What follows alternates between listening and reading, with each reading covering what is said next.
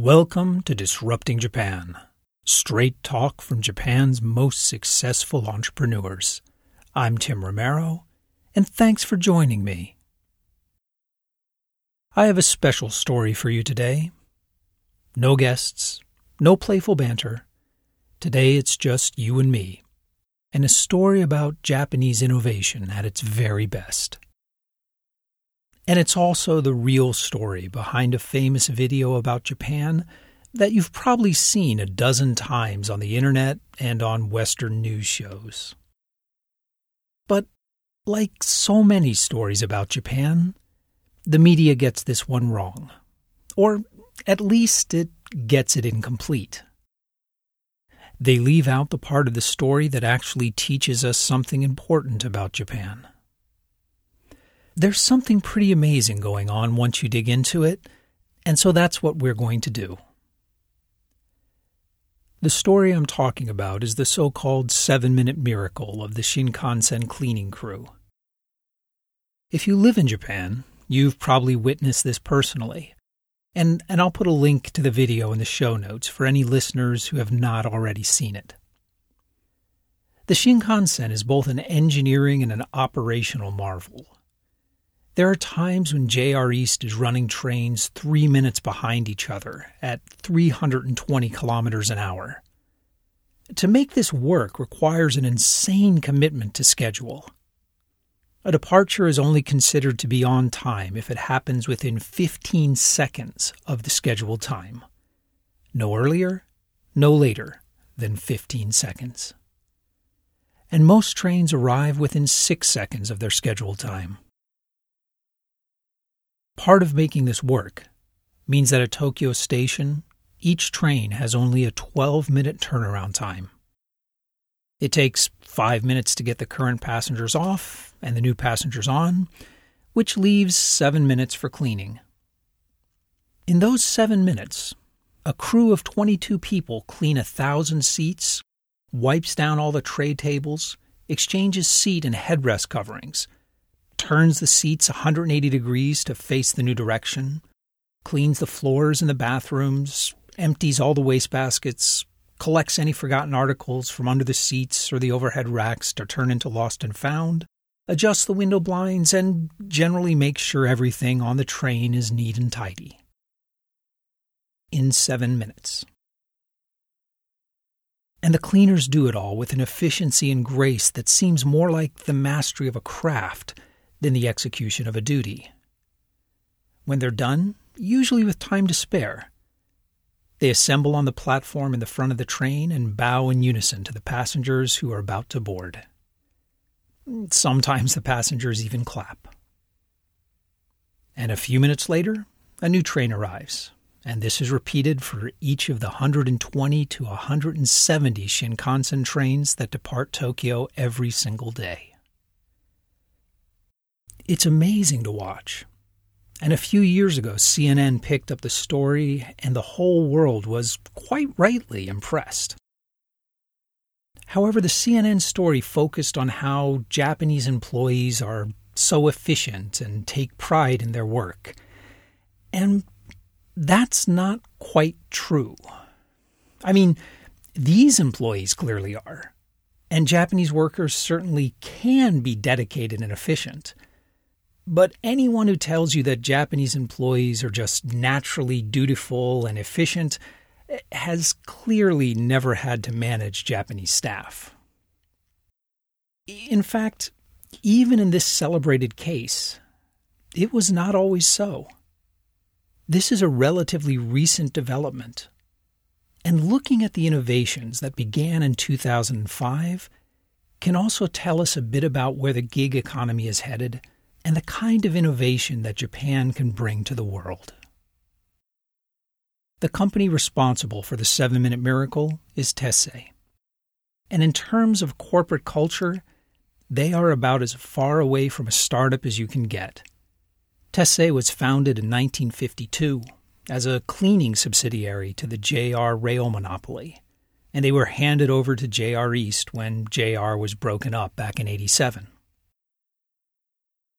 Now, back in 2005, both the Japanese character and the Shinkansen schedules were very much the same as they are today.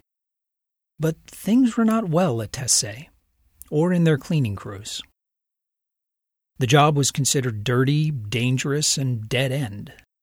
So it was hard to both recruit and retain employees.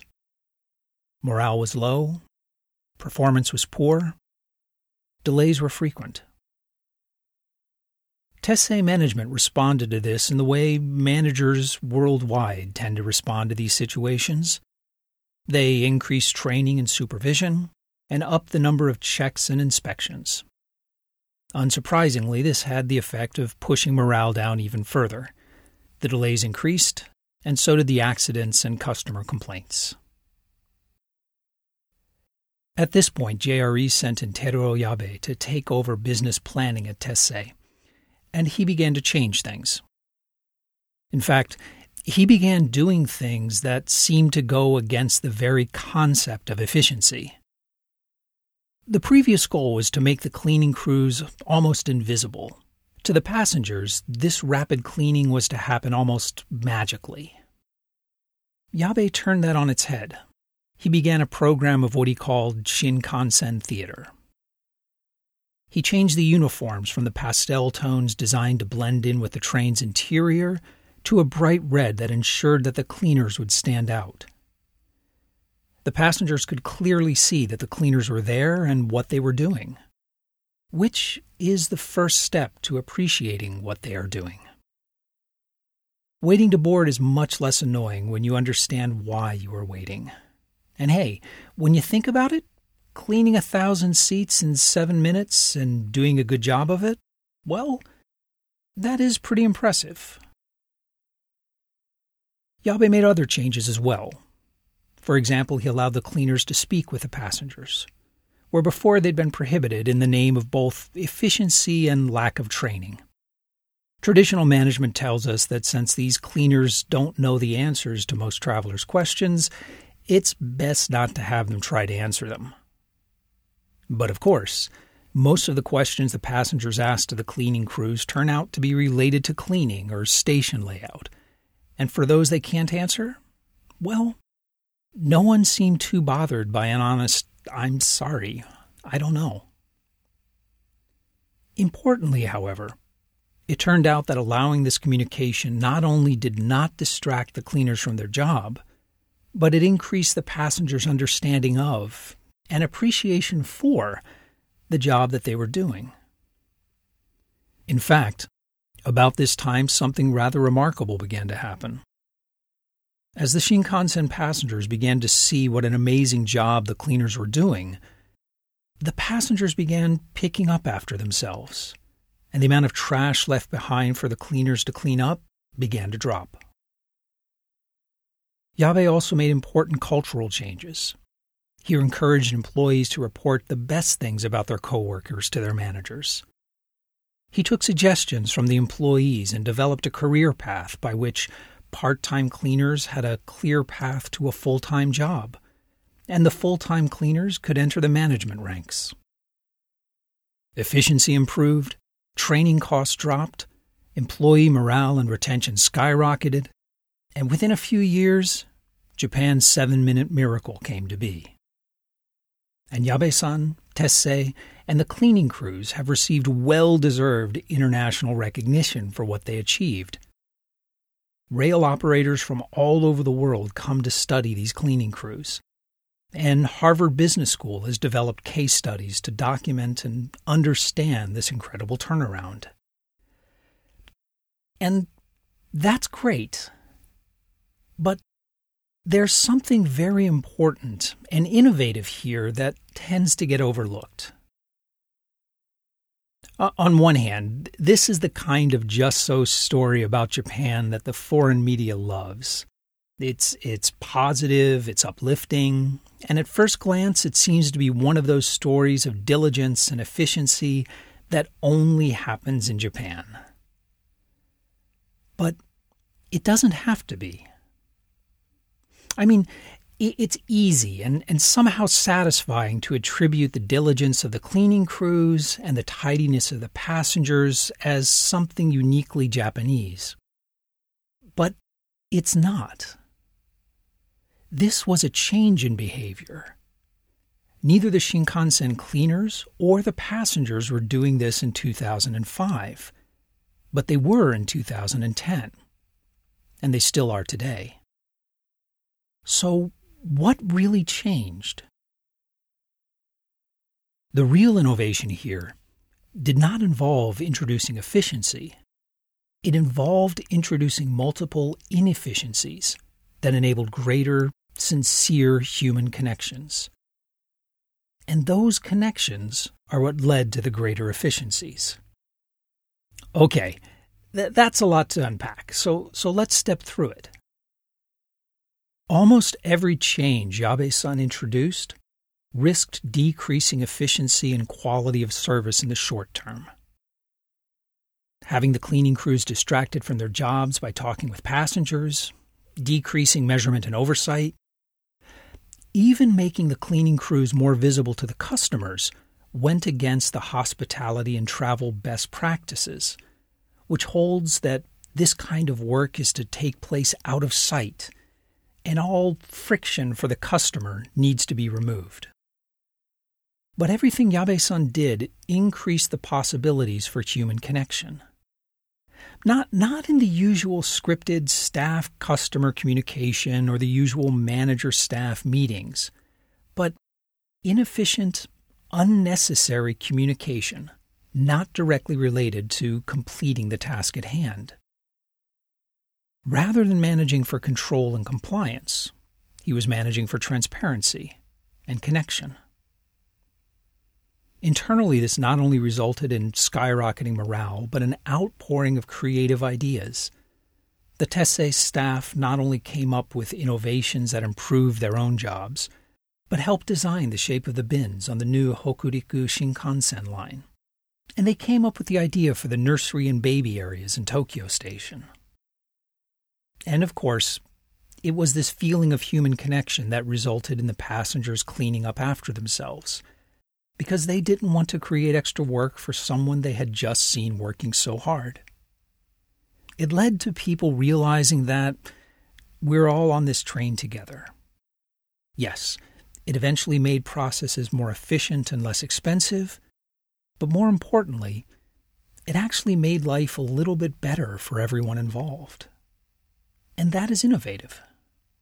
That is innovation at its finest. This innovation changed the image of cleaning crews all over Japan, and, and unbelievably, it's made a cleaning crew internationally famous and a source of national pride. So, can this be replicated outside of Japan? Well, Yabe san himself is doubtful. He credits much of the program's success to a kind of employee will that you don't see much of outside Japan. But I'm going to have to respectfully disagree with Yabe san on this. If we look into what this innovation actually is, if we break it down into systems, we'll see that it is not uniquely Japanese at all, but something universal. Naturally, there's tremendous interest in replicating the seven minute miracle overseas. When the French National Rail president visited Tessei in 2014, he gushed, We need your cleaning crews in France. Well, I, am sure the sentiment is appreciated, but he misses the core of what made this innovation work. It's not the people. I, I mean, yes, yes, the people are in fact awesome. But the innovation is the system that was deliberately put in place to allow and encourage them to be awesome. If you took those same cleaners and dropped them into the French system, they would be behaving just like all the other cleaners there within a year. You see, it's not that the Tessei cleaners are more efficient than their Western counterparts doing the same job. It's that they're absolutely not doing the same job. They're performing similar tasks, but their jobs are completely different. More than anything else, the Shinkansen cleaners were given trust and psychological safety. Inspections and oversight were scaled back. The focus on training and monitoring was reduced. Their opinions were listened to and acted upon. They were given a clear path to not only continued employment, but to management as well. It was only after all of this, after management proved that they sincerely valued and trusted their employees, did those employees feel secure enough to value their own work and to make real connections with each other and with the passengers? Only then did the efficiency increase and the magic happen. The challenge for many imitators is that this commitment can't be faked or half assed. The staff have to know the company is sincere and fully committed. Remember, the efficiency improvements at Tessei only happened after Tessei committed to major and permanent structural changes of the company. Tessei completely changed the way it ran in order to prove to their cleaners that they were valued. After that, the cleaners rose to the occasion. and to be fair, they rose well beyond the occasion. But for companies who dabble, those who try out colorful shirts and suggestion boxes for a little while to see if efficiency improves, they're doomed to fail. Employees are smart enough to know when a company is just trying to squeeze a bit more work out of them. You know, maybe I am kind of agreeing with Yabe san after all. This is an innovation that will be hard to export, but not because of the staff. I've managed plenty of both Japanese and Western staff over the years, and I find that most people really do want to take pride in their work if they're given a chance. It's just that so much of Western business innovation is focused on strategies that make it harder and harder for people to take pride in their work. Outsource support, the e commerce supply chain, and, and the whole gig economy are all based on improving efficiency by standardizing and commodifying jobs, and then relentlessly tracking every possible aspect of performance. Protocols are designed and implemented in software to minimize the amount of time customers and staff interact. This, by design, eliminates the need for staff to build direct connection, trust, or long term relationships. In many platform based companies, most customers and most gig workers will never interact with anyone who actually works for the company. And in such an environment, taking pride in your work and going the extra mile, well, that makes you a sucker. You'll just burn out faster and be replaced sooner. Tessei's innovation is a direct reversal of all this having pride in one's work is almost magical. It improves morale, it decreases turnover, it improves efficiency and innovation. But having pride in a job is a two way street. If a job is not respected by the company, it will not be respected by the employees who do it. Yes, today the Shinkansen passengers respect the cleaning crew enough to pick up after themselves. And today, the cleaners respect their job enough to put their whole selves into it. But in both cases, that respect had to be earned. But of course, not all companies are gig economy companies. Not all companies are trying to outsource non critical function to low cost suppliers. There are many where staff customer interactions have not yet been outsourced or optimized away. So maybe there is a chance that these companies can commit to their employees in a way that lets those employees put their whole selves into their jobs. Tessei's innovation is not one based on technology or new processes. It's based on an understanding of how people interact with each other and what we aspire to be. It made operations more efficient, it decreased costs, it improved morale, it turned a railway cleaning crew into an international sensation. And it made life a little bit better and more enjoyable for everyone involved. And that That is innovation at its very best. If you want to talk more about work that you take pride in or helping others do so, I'd love to hear from you. So come by disruptingjapan.com slash show 175 and let's talk about it. If you leave a comment, I guarantee you I'll respond. But most of all, thanks for listening. And thank you for letting people interested in Japanese startups and innovation know about the show. I'm Tim Romero, and thanks for listening to Disrupting Japan.